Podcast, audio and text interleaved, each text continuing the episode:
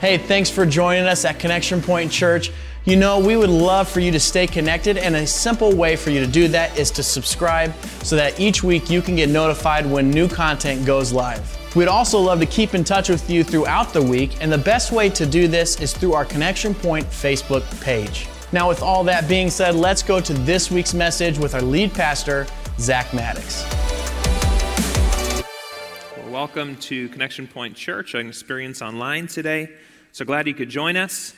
As they were singing the song of, of how the Lord surrounds us, it reminded me. So I, I just came back from a trip to Israel with 20 other people from Connection Point Church. And, and one of the places we visited was the city of David. And we were standing on this rooftop and we were reading through Psalm 121 because you can get the context of this psalm as you're sitting there and you're, you're surrounded by mountains. I want to read that psalm with you just as an encouragement before we get into the message today on fear, faith, and the power of love. But here's what the psalmist writes He says, I lift up my eyes to the hills. So we were standing on this rooftop in the city of David, and, and there is this looking up to, to be able to see the hills that you're surrounded by in Jerusalem.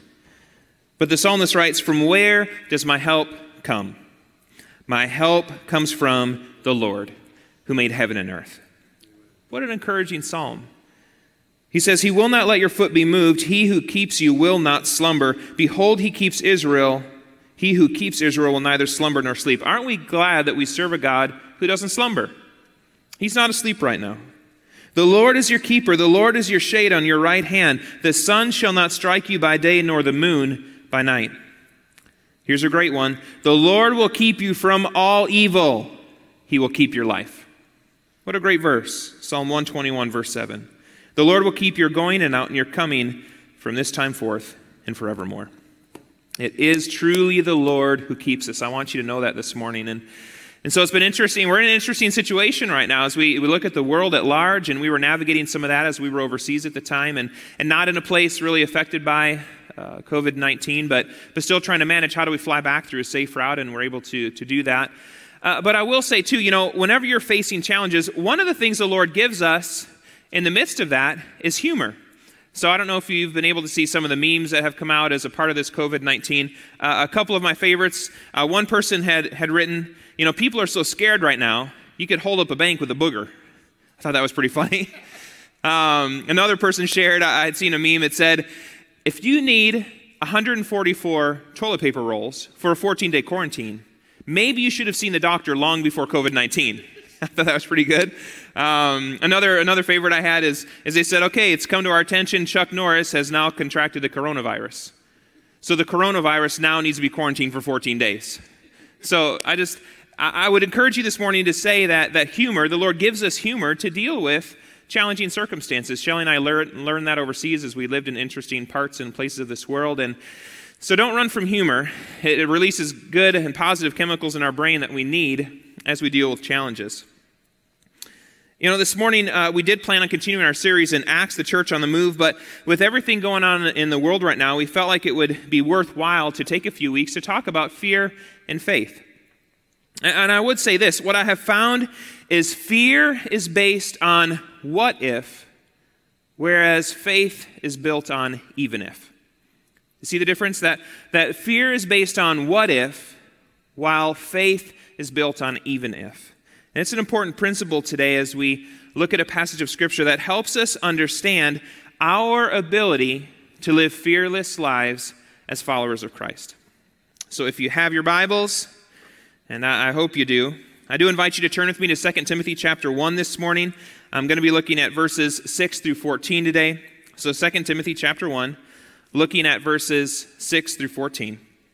So here's what we find in, in verse 6 Paul writing to a, a spiritual mentee of his, Timothy, he says, Fan into flame the gift of God, which is in you through the laying on of my hands. For God gave us a spirit not of fear, but of power and love and self control.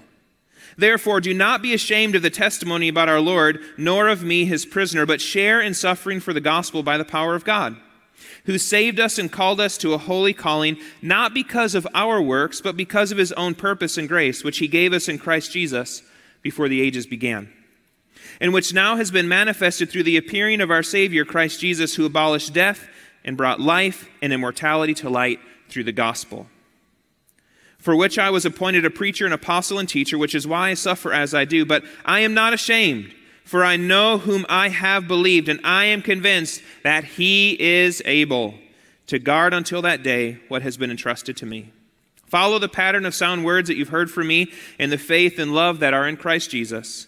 By the Holy Spirit who dwells within us, guard the good deposit entrusted to us.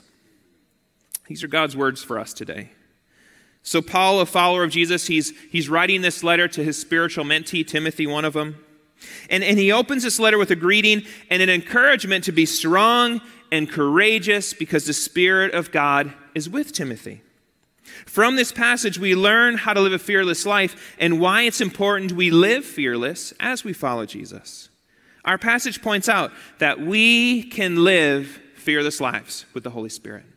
We can live fearless lives with the Holy Spirit.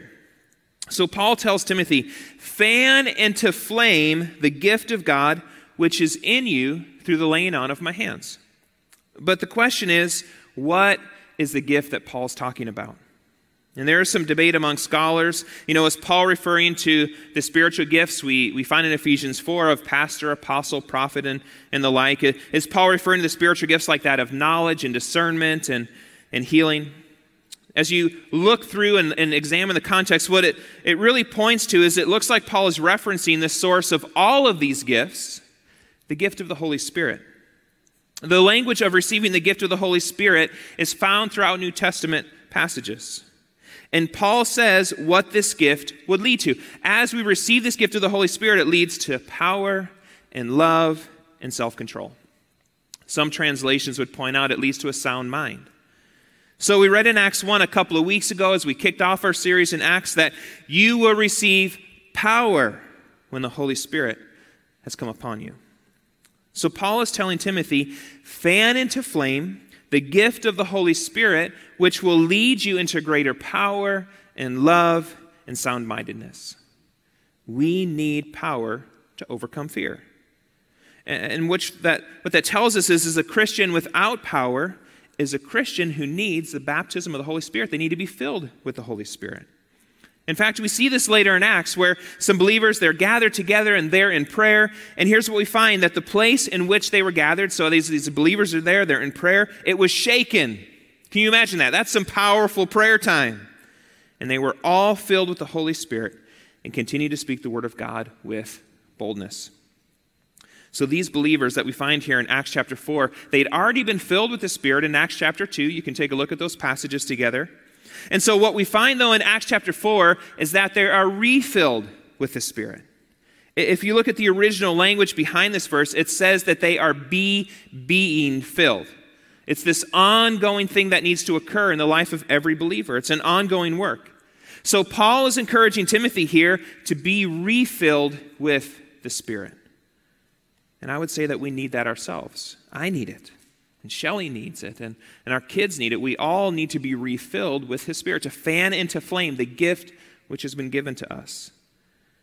And I would say God wants to do it for us. That He wants to replace the spirit of fear with the Holy Spirit, which leads to power and love and self control. Because here's what we find in Luke chapter 11 Jesus says, If you then, who are evil, know how to give good gifts to your children, how much more? Will the Heavenly Father give the Holy Spirit to those who ask Him. It is God's desire that we receive the Holy Spirit. As I was uh, praying over this this morning, the, the, pastors gathered early to pray today, and, and I was thinking about the, the message, and, and what the Lord brought to my mind as it came to this point is Acts chapter 10. Peter goes and visits Cornelius' household in, in Caesarea, and it says, even in the midst of the message, the Holy Spirit fell on them. And I just thought it'd be worthwhile for us to pause and pray that your homes be filled with the Holy Spirit, even now as we get into this message.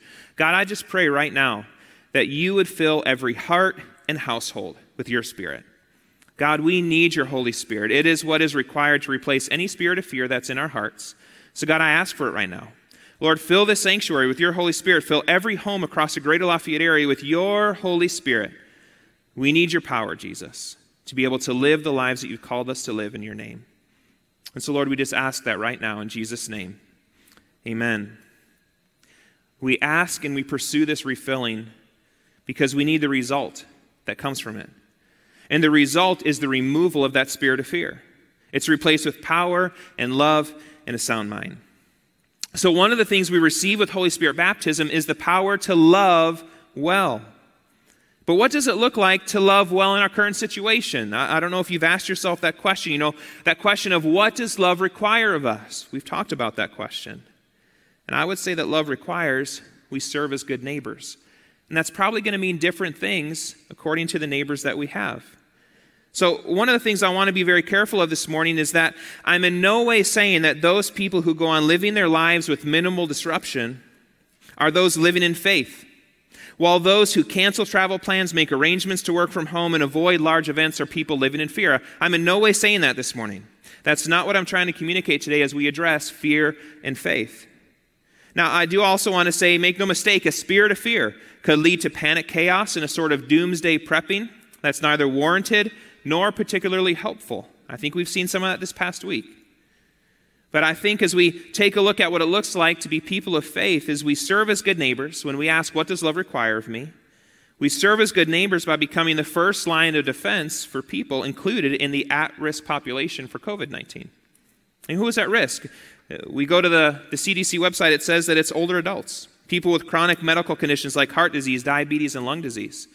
So those not at risk have the capacity to halt this disease in its tracks by using their own health as a human shield to help others, to keep others from getting it. You know, I'm healthy, Shelly's healthy, our kids are healthy, but that doesn't mean we don't make adjustments to our lives in the coming weeks. It means we serve as good neighbors by maybe changing some of our daily routines.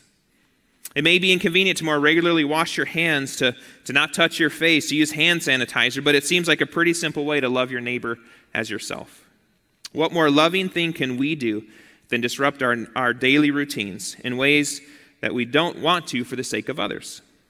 Philippians 2 4 encourages us let each of you look not only to his own interests, but also to the interests of others.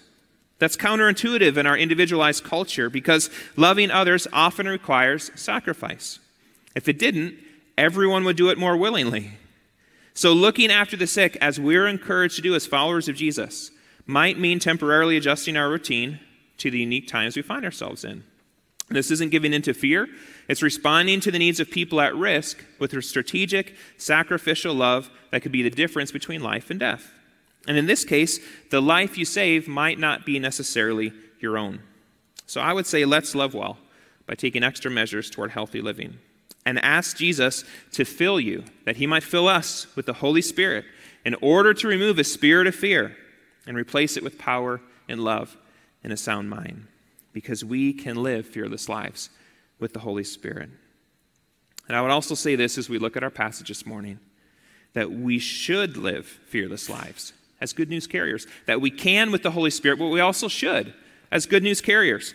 Paul encourages Timothy to be refilled with the Holy Spirit in order to share the good news that Jesus came.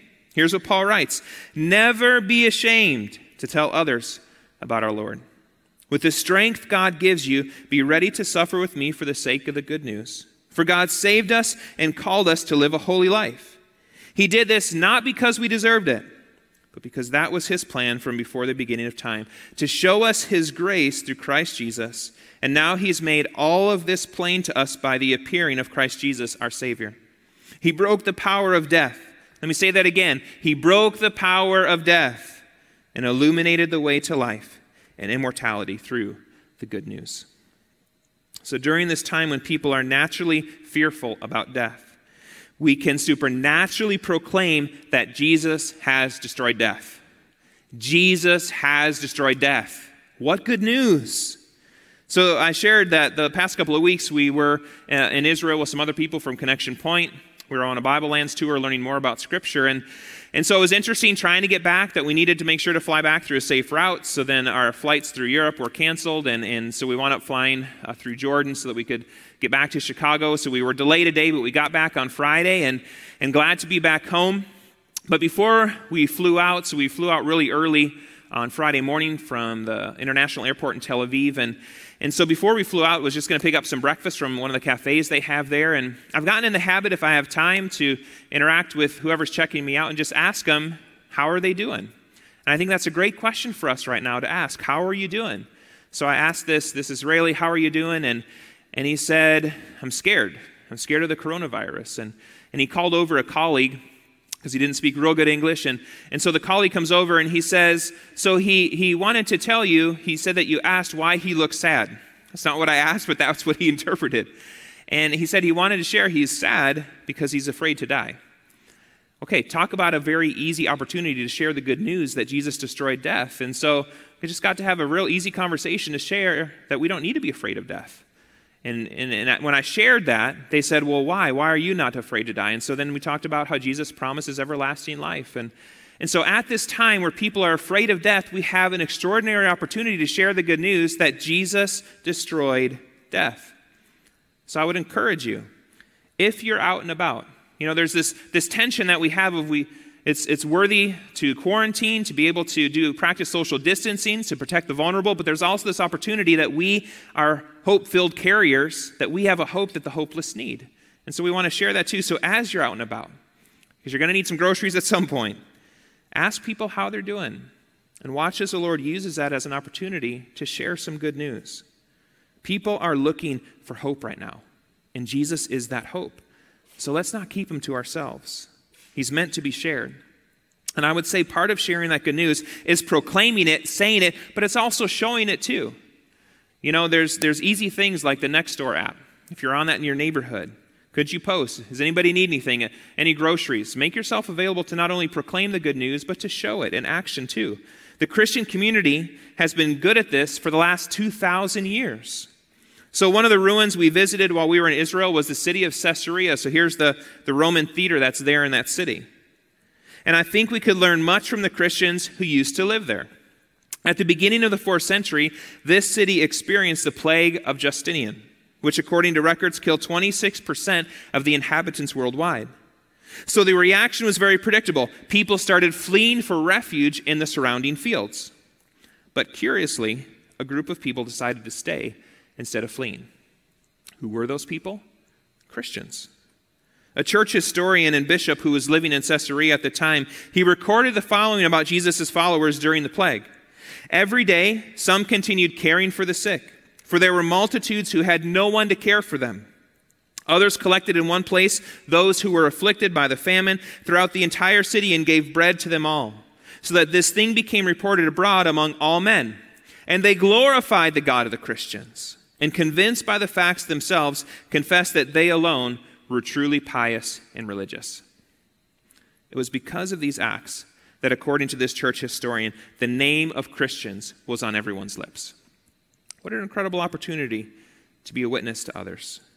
And, and, what we find in this historical account is that everyone had the name of Christians on their lips, so much to the point that a couple of decades later, Emperor Julian, the last pagan ruler of the empire, he acknowledged the following When I think the poor and sick were neglected by our priests, so these pagan priests. I think of the fact that the ungodly Galileans, that's what he labels them, the Christians, they observed this and dedicated themselves to philanthropy, not only to their sick, but to ours. When we take care of people around us, the world notices.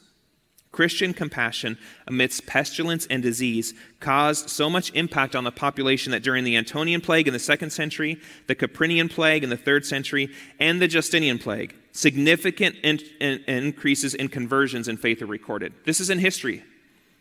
And why is this? Because, among other things, pestilence and pandemics have the characteristic of putting into perspective just how fragile life is. It's not without reason that biblical writer James claims that life is a fog. why are people hoarding things? Why? Because they feel like life is out of control and they can control buying things It helps them feel like they're a bit more in control. This is a great opportunity for us to share that we don't have to be in control because God is in control. He loves us and we can trust Him. London Metropolitan Tabernacle preacher Charles Spurgeon, during an outbreak of cholera in 1854, said, If there's a time when the mind is sensitive, it's when death seems to be near. I remember the first time I arrived in London how attentive people were to the preaching of the gospel because cholera was dropping terribly. There was very little mockery then. It's a great opportunity for us. I think that it was interesting. In fact, I loved hearing that in the midst of the worst of the Wuhan province outbreak of COVID 19, the Christians went out in mass to share their faith, to pray for the sick, and do whatever they could to help others. It's a wonderful response. They understood that ultimately this is an internal matter. May we also look at it through that lens. Let's make ourselves available to do whatever we can to help others during this time. And to that end, I'd like to encourage you, as Shelley did during our time of giving, to be faithful in your giving. We know that in the coming weeks we'll encounter needs, we have opportunity to meet, and we'd like to meet them, but we'll need resources to do it. So please continue to be faithful in your giving. Or begin to give if you haven't in the past. It's a great time to do so. We know the needs are going to be great in our church family and also in the community in which we live. So help us make a difference by giving selflessly in the coming weeks. What if God has given us an opportunity to pray and to see Him move powerfully in our church, in our community, in our nation, and in the world? What if a great awakening occurs because people start to lean on God in ways they haven't in the past? We just had a series about it, and this could very well be a part of that. We'd like to have resources available to help meet the needs we are, sure to encounter, so thank you in advance for helping us in this way. Don't hold back from God. Continue to trust in Him, and let's see Him move mightily during this time. Because it's because of Him that we can live fearless lives. I'm going to invite our music team to come back this morning, and they're going to close us in song. But why is it that we can live these fearless lives? It's because we have the Holy Spirit and because Jesus destroyed death. So while people are worried about the future, let's be the good news carriers Jesus desires us to be, people filled with Holy Spirit power in order to live well, to love well, and to maintain a sound mind. Uh, there's this tension, and you're going to have to ask the Lord for wisdom in it, of the opportunity to be good news carriers while at the same time making sure that we're caring for the vulnerable and those at risk. So, my prayer for all of us is that we seek the Holy Spirit and ask, How can I be a good neighbor? How can I love well during this time? I do love the encouragement that Paul closes with. He says, I am convinced that he is able. May you be encouraged by that today. He is able to guard until that day what has been entrusted to me. Follow the pattern of the sound words that you've heard from me in the faith and love that are in Christ Jesus. By the Holy Spirit who dwells within us, guard the good deposit entrusted to you. So I would say, let's guard the good deposit that the Lord has given us by asking Jesus to fill us with his Spirit because he is able.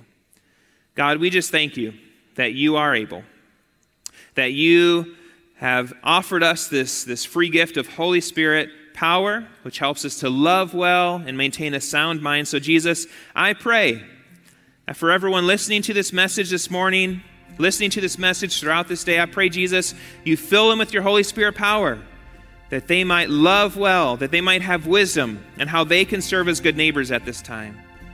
Be that through making sure to distance well from others or to be able to engage others who need help. I pray, Jesus, that we would provide hope to the hopeless, that we would be the church that you've called us to be, that we might see others begin to lean on you because they realize that what they've been trusting in it's false, that there's no foundation there, but you are a steady and sure foundation. So, God, I pray that we lean into you today. Pray that we lean on you in the coming weeks, that we know that we can put our faith and hope and trust in you, that you have the whole world in your hands. And so, God, lead us today as we close in song. I pray, Jesus, that you would remove any spirit of fear that's existing in the hearts of anyone listening today, but Lord, that you would replace it with your Holy Spirit. And then, Lord, help us to love well all those that are around us. In Jesus' name we pray. Amen.